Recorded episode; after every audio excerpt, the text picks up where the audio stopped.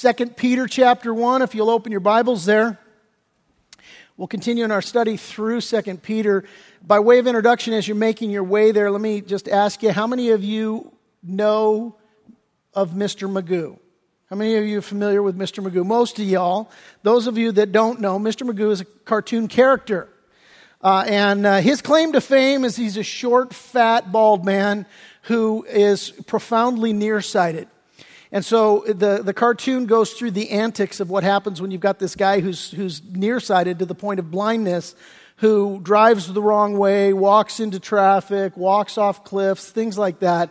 Now, it's a cartoon, so what happens is this guy does all these things, but somehow, miraculously, he never gets hurt. You can do that in a cartoon. Doesn't work that way in real life. Case in point, uh, Scott Larson. He was a 43 year old man uh, who was uh, robbing banks, um, and uh, the FBI called him Mr. Magoo because he sort of, fit this, sort of fit the description. He was short, fat, but he wore really thick glasses. Mr. Magoo wouldn't wear glasses, but uh, this, this guy, Scott Larson, wore these thick glasses, so that told him that he was, in fact, nearsighted. And so they named him Mr. Magoo. And like Mr. Magoo, he was lucky but he's not a cartoon, so pretty soon his luck ran out. And so, after successfully robbing 12 banks, they finally arrested him, tried him, convicted him. He's now serving time in federal prison.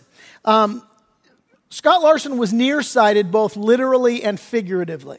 Literally, the man was, was nearsighted. Figuratively, he was nearsighted because he ran into a section of trouble, hardship, hard times, and he thought he could solve his problems by breaking the law and robbing banks.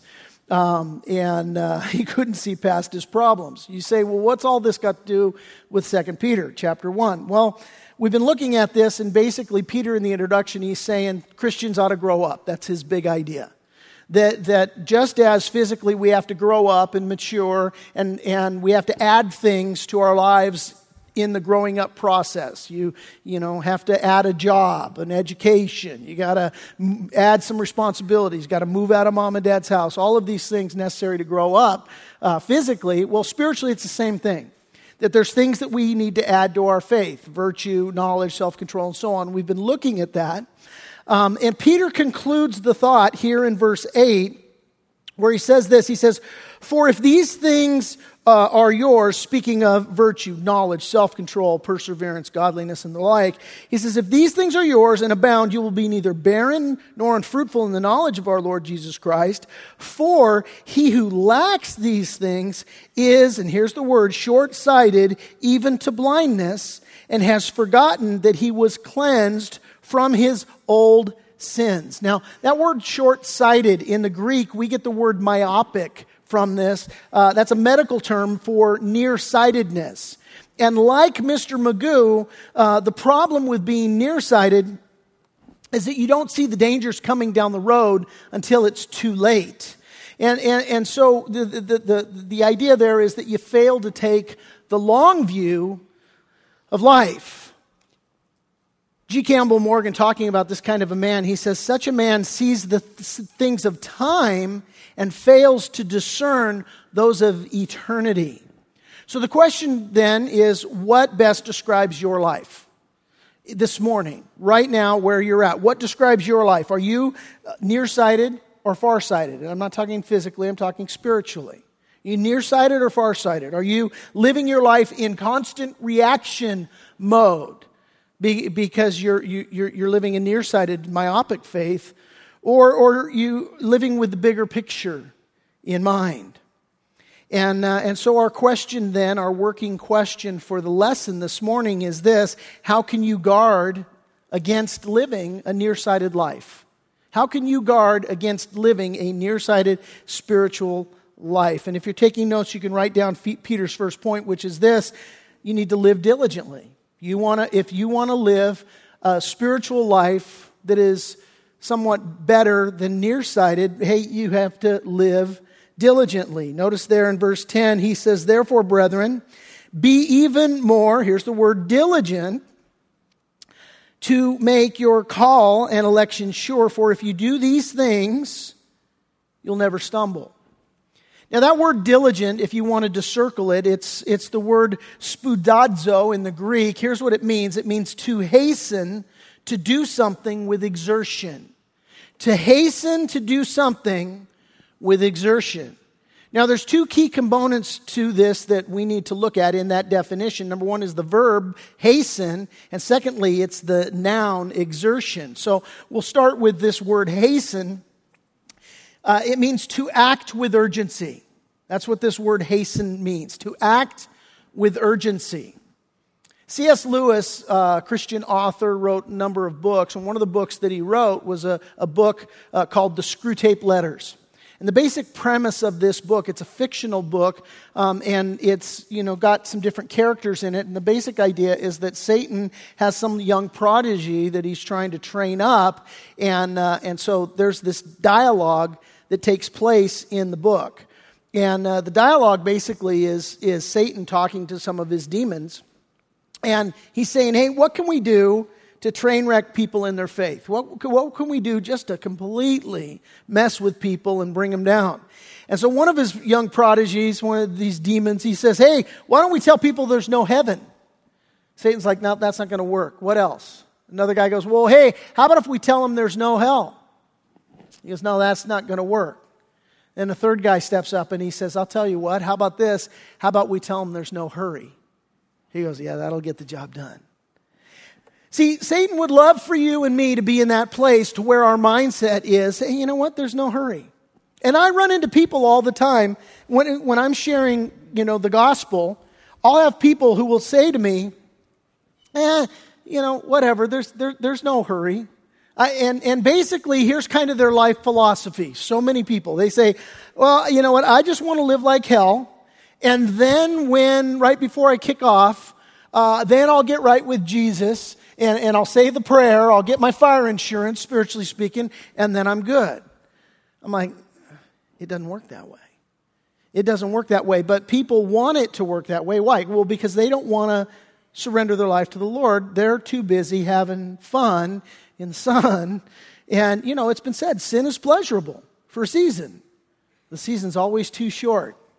People don't realize the cost of sin. Because the Bible says the wages of sin is death, but the gift of God is life, eternal life through Christ Jesus. And so the, the issue here then, to hasten to do something, to act with urgency, hey, we need to act with urgency. Years ago, I took a time management seminar, and one of the disciplines, one of the practices in this seminar was that you were, the first part of the, the lesson, hey, list five priorities in your life. What are the top five priorities? And so you can imagine, you know, you think through what's the most important things in my life. And so your kids make that list, and your spouse makes that list, and, and things like that. Okay, these are the big E on the eye chart you know, priority wise in my life, these are the things. And they go, okay, now next step in the process, take your schedule over the last two weeks, superimpose the one over the other, and let's just see where these priorities match up with the use of your time. And it's a very convicting exercise because what you come to find out is that a lot of the times it's these not so important, urgent, urgent things that, it, that come and work their way in. These are the things that rob you of your time to where the, the things that are most important, the priorities, are pushed out of the way. And so the key is to urgently focus not on the urgent things, but on the priorities. Urgently focus on the priorities. And that's part of being diligent. Well, the second word that's used in the definition of, of this Greek word diligent, uh, spoudazo, uh, is to hasten to do something with exertion. That's the, the noun that's used. And it's kind of like love. Love is really a noun, but it's a verb in the sense that it gets its definition in acting it out. And so, exertion, we need to act this out. Um, the, the definition of exertion is to expend effort and energy, and therein lies the problem. That's why this is a problem for us in doing this. The single greatest obstacle to living diligently is this idea of exertion. Why? Well, four letter word work. We don't like work, you know, and this is what's necessary for you to live diligently. Hey, you gotta, you gotta work at it. We've all been watching the Olympics over the last couple of weeks. Michael Phelps and the gymnastic team and runners and all, seeing them just getting gold medal and all that. And it's amazing. It's, it's so awesome to watch these guys. I was watching one guy on Facebook. He says, I'm inspired by all the swimmers. He goes, now when I go to the pool, I'm doing this, you know? you know, and he's doing all this stuff. And then the guy goes in and does a belly flop, you know? These guys, Michael Phelps and the rest, who go and compete, it's not like they read in the newspaper, oh, the, the, the, the Olympics are next month in Rio. Yeah, I'd like to go to Rio. I think I'll compete in the Olympics. It doesn't work that way, right?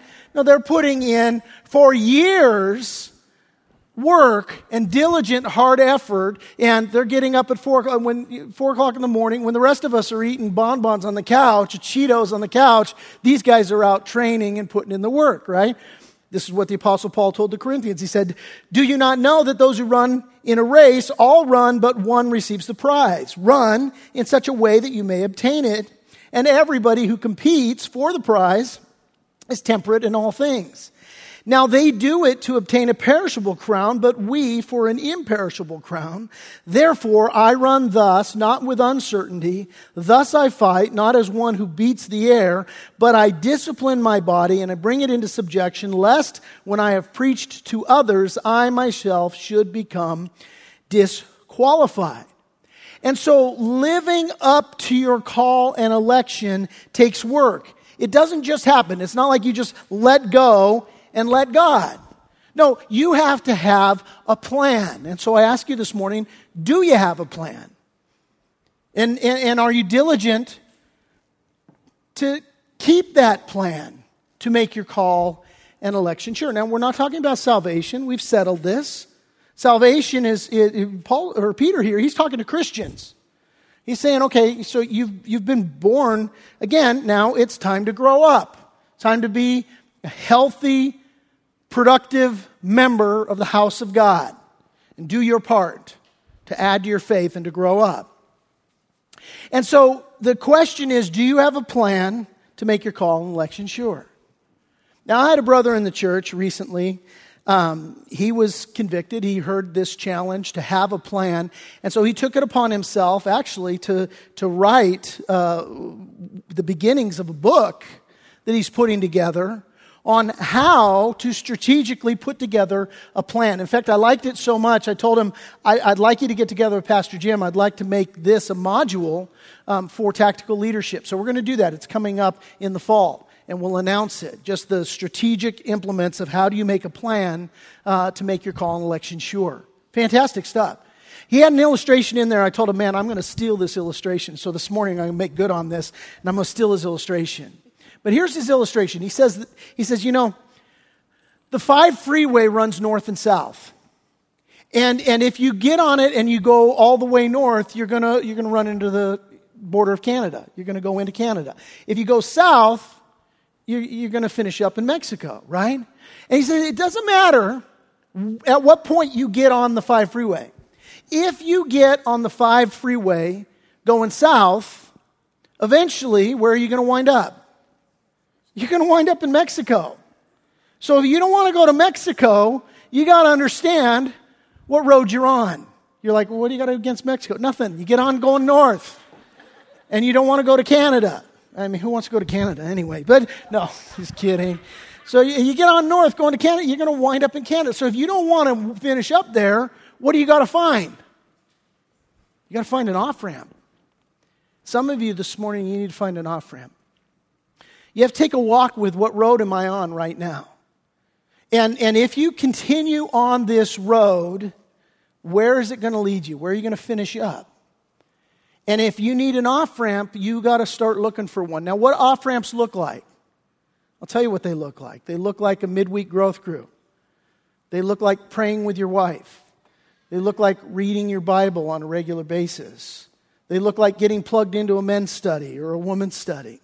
These are the off ramps that you got to start looking for, and you have to take if the road you're on is not the road that you, that you should be on, it's going to take you south of the border. So, so, so you have to consider that. You have to be diligent in that. So, guarding against the nearsighted life means number one, that we live diligently. Secondly, Peter says, It means that we live reflectively. Reflectively. Verse 11, pick it up in context, he says, So, for so an entrance will be supplied to you abundantly into the everlasting kingdom of our Lord and Savior Jesus Christ. For this reason, I will not be negligent to remind you always of these things, though you know and are established in the present truth. So, First Peter says, look, here's the thing. If you are diligent to make your call and election sure, you're going to have this amazing entrance into the kingdom of heaven. F.B. Meyer, in describing this, he says that, you know, in, in talking about this, this abundant entrance, that what Peter's borrowing from is what was known as the choral entrance. And what the choral entrance was, is when you were a Roman soldier and you were victorious in battle and you returned home to your city, then you would be greeted there at the, at the entrance to the city by these singers and musicians. And they would just parade you in with, with singing and music. It was just this big parade bringing you into your home city and, and you would have this, mar- this marvelous entrance, this choral entrance, this, this abundant entrance into your city. And so, what Peter's saying here is that, look, if you're diligent to make your call and election sure, then on the day that you go home to be with the Lord, that you're going to experience this abundant entrance.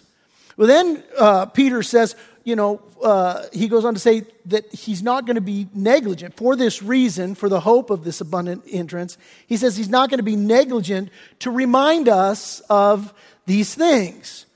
Part of the victorious Christian life and not living myopically, not living a nearsighted spiritual life, uh, is, is that we live not just with an eye out the windshield, but that we also live with an eye on our rearview mirror we need those reminders. I've noticed on Facebook, some of y'all, a lot of y'all actually, right now, have kids that have got the driver's permits. And I'm seeing, you know, you posting, watch out, streets of Temecula, you're not safe. The kid's got his learner's permit. And that's a treat, right? Teaching your kids how to drive. I, I survived teaching three kids how to drive. Um, and, uh, and that's fun. But one of the things you're doing when you're teaching your kids to drive is you're teaching them not just to look ahead, but how to use their mirrors. That's a big thing. Like, hey, what's behind you is important. You might want to you might want to look in the mirror and figure out how to use that before you change lanes, that kind of thing. Now, what scientists have discovered when we learn new skills, when we're, when we're applying new skills, that your brain, the way that it's wired, relies heavily on uh, the basal ganglia. The basal ganglia, it's, a, it's like a walnut golf ball kind of sized uh, lumping of cells that sits right in the center of your brain. And when you learn new information, it goes into the basal ganglia. And so what happens then is, you know, it takes a lot of effort to learn. Like, I, have shared this with you before. Like you're learning to drive a stick shift. You know, you got to you got to learn the gas, the clutch, the brake. You got to coordinate all that stuff. Well, that involves your basal ganglia, that it's a lot of work up front learning the information, but then once you learn the information, your brain chunks that information into the, that's actually the scientific term that they use. Um, and so you don't have to, to use so much brain power the next time you do it. But part of that learning behavior not only is the initial, you know, good, the, the initial input that you give in learning the skill, but it's that continual input over time as you reflect on the fundamentals and you exercise the fundamentals. Now, we can use the same illustration for sports that, you know, you can have and do have Major League Baseball players. They make more money than you and I will ever make, right? And what do they do every spring? Spring training. And what do they do at spring training? They concentrate on all the stuff that they learned in T ball as a kid. I mean, it's back to hitting and fielding and how to turn a double play and all of these things that they're, they're going over fundamentals. Why do they do that? Because we can't just be focused on the windshield. We got to be looking in the rearview mirror as well. There has to be this reflectivity in the way that we live our life, spiritually speaking. Not only the things that we learn and grow, but, but, it's, but it's important that we relearn and that we are reminded of different things. It's been said that repetition is the mother of learning. And so, you know, you read through the Bible. It's not like you learn one principle in the Bible for the very first time, and then you say, I never need to read that again. I never need to know that again. I never need to do that again. No, we, we constantly are reading, learning, being reminded. This is why I always say it's so critically important for us that not only um, do we have the equivalents of the Apostle Paul in our life, but we should also have the equivalents of Timothy's in our lives. Those people that are pouring into us and reminding us that are, that are more seasoned in the faith, that can be instructing us. And then we also have those people that are, are less mature than us, those Timothys that we can be pouring into, and we can be reminding them as well. There has to be that inlet, there has to be that outlet, and there has to be that continual reminder. And so, Peter, making his point, he says, Look, you, you, you have to, to live a life that's not nearsighted. And so, first of all, to do that, you live diligently. Secondly, he says you live reflectively. Thirdly, as we continue here, he says that we need to live alertly. Uh, verse 12, it says, For this reason, Peter says, I'll not be negligent to remind you always of these things, though you know and are established in the present truth. Hey, you know these things, but reminders, good. Repetition of repetition is the mother of learning. Verse 13, he says, Yes, I think it is right, as long as I am in this tent, to stir you up by reminding you. Now, that phrase, to stir you up, you might want to circle that. Nearby, you could write this. You could write, to rouse or to awaken from sleep. That's literally what that phrase means. When he says to stir you up, he's saying, Look, I got to wake you up. And we sang this in worship today. Spirit of the living God, come fall afresh on me. Come wake me from my sleep. Why do we sing that? Because we have a tendency to go to sleep. I, have shared with you guys a story.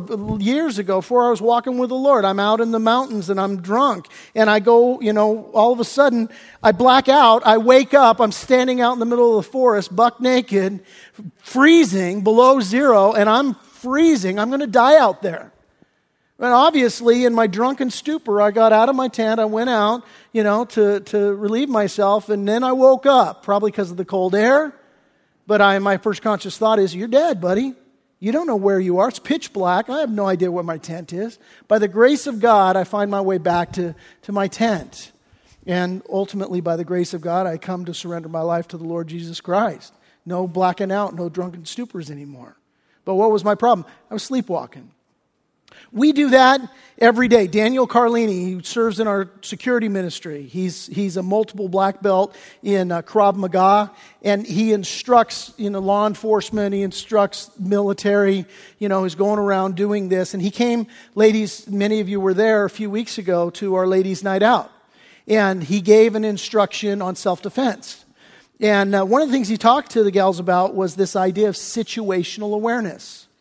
And, and basically, hey, you need to be aware of your surroundings. Now, we live in a, in a pretty safe place. So we have a tendency sometimes not to give a mindset, not to give thought to, to our surroundings. We just sort of wander out to our car. The other day, I was I my, dropped my phone under my seat, and I was in a parking lot, and I'm like buried in my car, reaching under the seat, and all of a sudden it crosses my mind, wow, this is a really vulnerable place to be if somebody came up and wanted to carjack my car right now. But I'm trying to find my phone, so there I'm, I'm, eh, I'm in Temecula. Nobody's going to carjack me or whatever. Not situationally aware at all. See, and so this idea of, hey, man, you need to live alertly. And Peter says, man, I want to stir you up. I want to, I want to wake you from your sleep. Paul says the same thing to the Ephesians. He says, Awake you who sleep, Arise from the dead, and Christ will give you light. See then that you walk circumspectly. It means you're walking with your head on a swivel. You're situationally aware, not as fools, but as wise, redeeming the time because the days are evil. Now, I want you to notice here how does Peter say that we are awakened from our sleep? What is it that wakes us up from our sleep? It's through regular reminding, is what he says. It's through regular reminding, kind of a nod to our last point. That if, if we will be regularly reminded, then we will be situationally aware. We won't be sleepwalking through life. My son Scotty, you know, in, in the Hollywood film industry growing up, And we would travel all over the country, and he would be doing stuff. We'd stay in different hotels, and he's working on a project.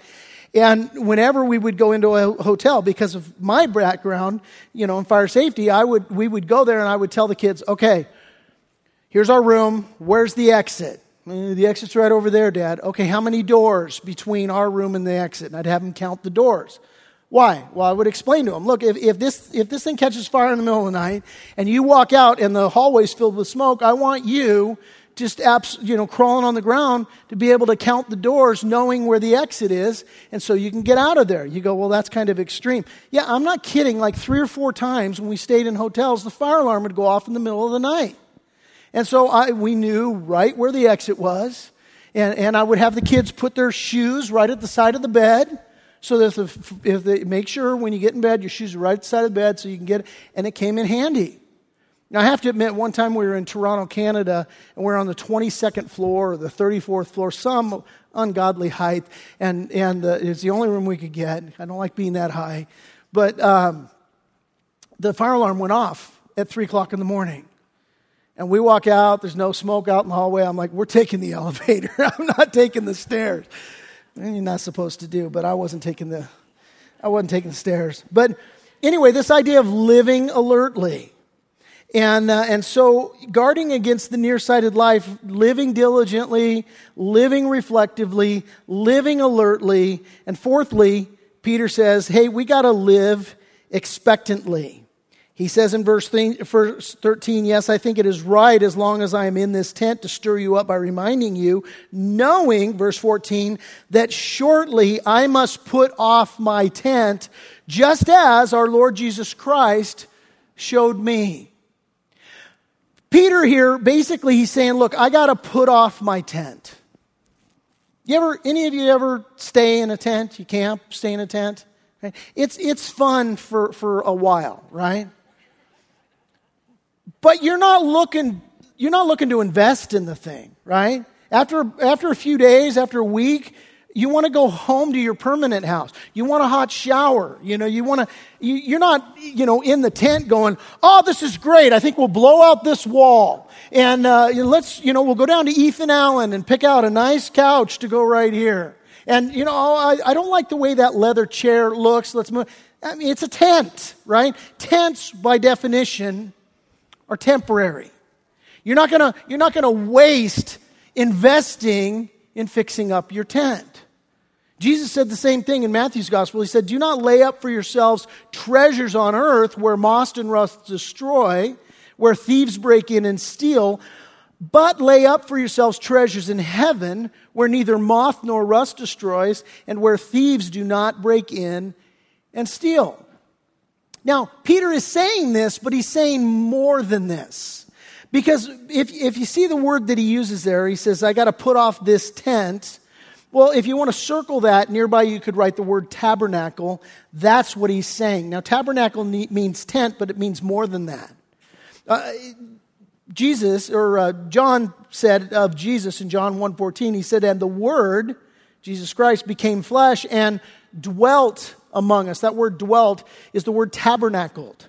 That Jesus left the splendor of heaven, his permanent home, and he came and he pitched his tent here with us. He put on an earthly tent, meaning his, his physical body, just as you and I live in an earthly tent, but it's not meant to be our permanent home. Heaven is meant to be our permanent home. And so the Word became flesh, tabernacled among us. We beheld His glory. The glory is the only begotten of the Father, full of grace and truth. Now, Jesus came, took on flesh, embodied an earthly tent just as we do. And what's his whole point? He came to pour into us. He came to love us. He came to, to, to lead us, to teach us, and to point us to our permanent heavenly home. Everything he did, he did in light of eternity, of our permanent heavenly home, to point us there. And that's how you and I are supposed to live. We're supposed to live in this way. And so what Peter says here is, look, that's my soon destiny. And that's the example I'm going to set. Now, how, do, how does Peter know this? Well, we can assume that the Spirit just sh- you know, showed him, hey, you know what? You're, you're nearing the end of your life. And, and so this, this is, you know, knock, knock, who's there? Not you pretty soon kind of thing. I mean, God showed Peter that this is the direction that he was going. But, but even if it's not that way, look, James says life is like a vapor. You're here for a little while, then you're gone. So, so for all of us, this is a healthy mindset to go, look, if my life is temporary at best.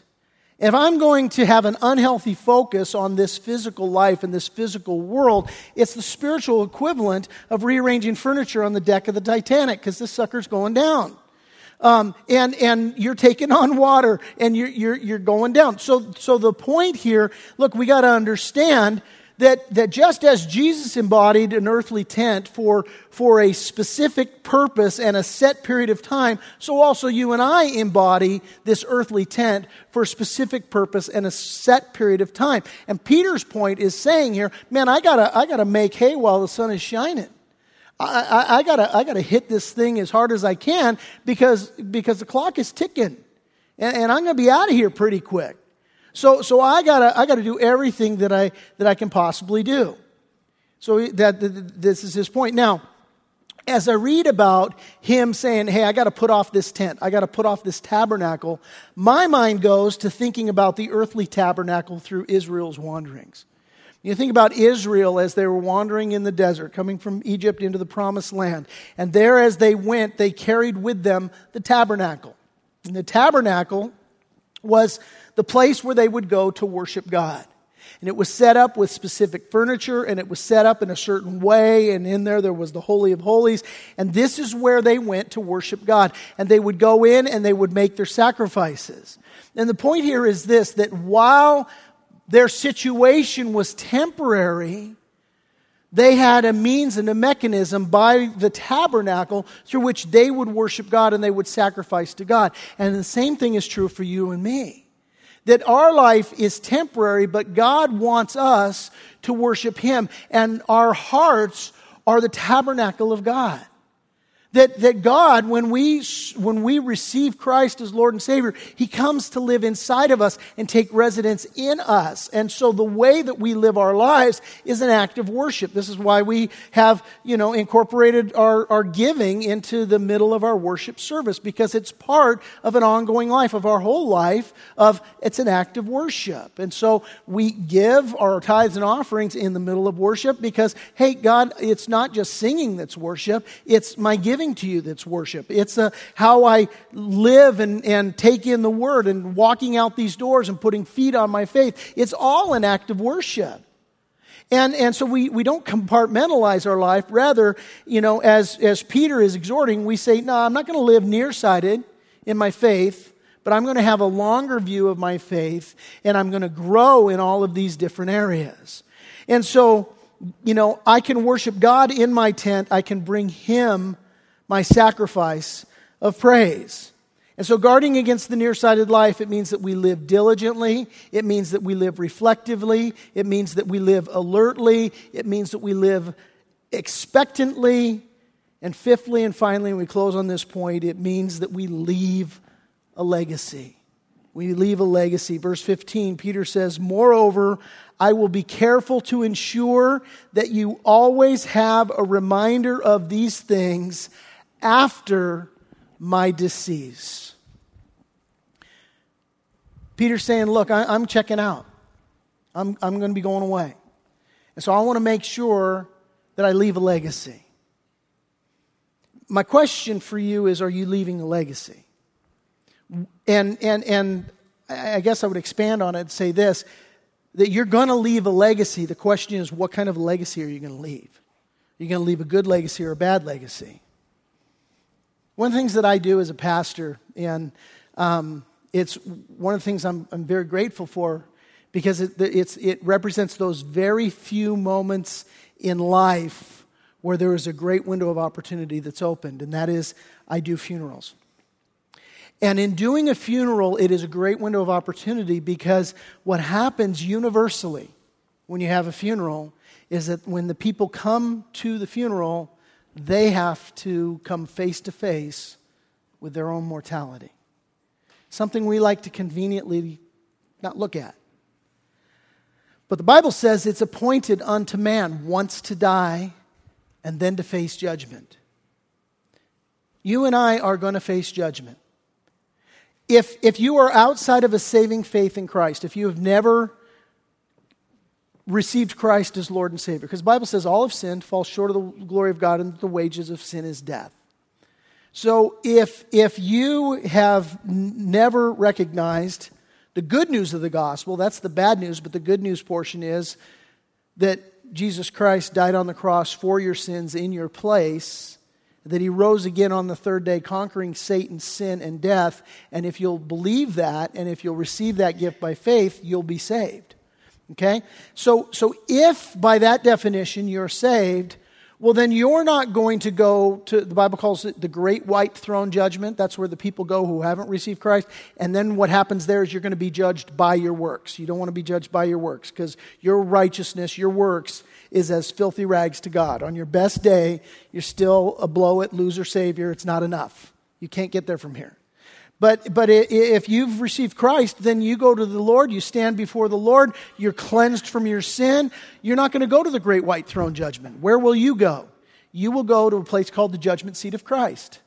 And what's going to happen at the judgment seat of Christ for Christians is that we're in. The, the issue of our salvation isn't being judged. What's being judged is our reward. Your works will be judged, not for righteousness, but as to reward. In other words, okay, you're in heaven, but what did you do with your life? Are you going to have this choral entrance into heaven because you've been faithful to live your life? And all your works are going to go through the fire of judgment. And out the other side, what you're hoping for is that it comes through gold and silver and precious stones. But what the Bible says is that there's going to be many go up there, and their works are, you know, wood, hay, and stubble. And what happens to wood, hay, and stubble when it goes through the fire? It's consumed, it's burned up.